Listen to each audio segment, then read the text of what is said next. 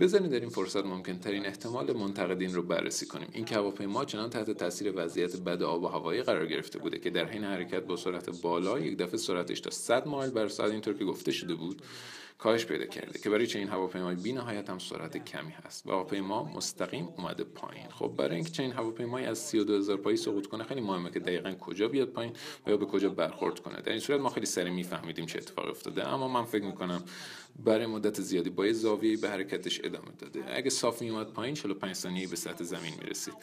اما اینطوری تونسته مدت ها هنوز برکتش در حالی که کنترلش از دست داده به سمت غیر مشخص ادامه بده. به همین علت هم منطقه جستجو خیلی بزرگ شده بود.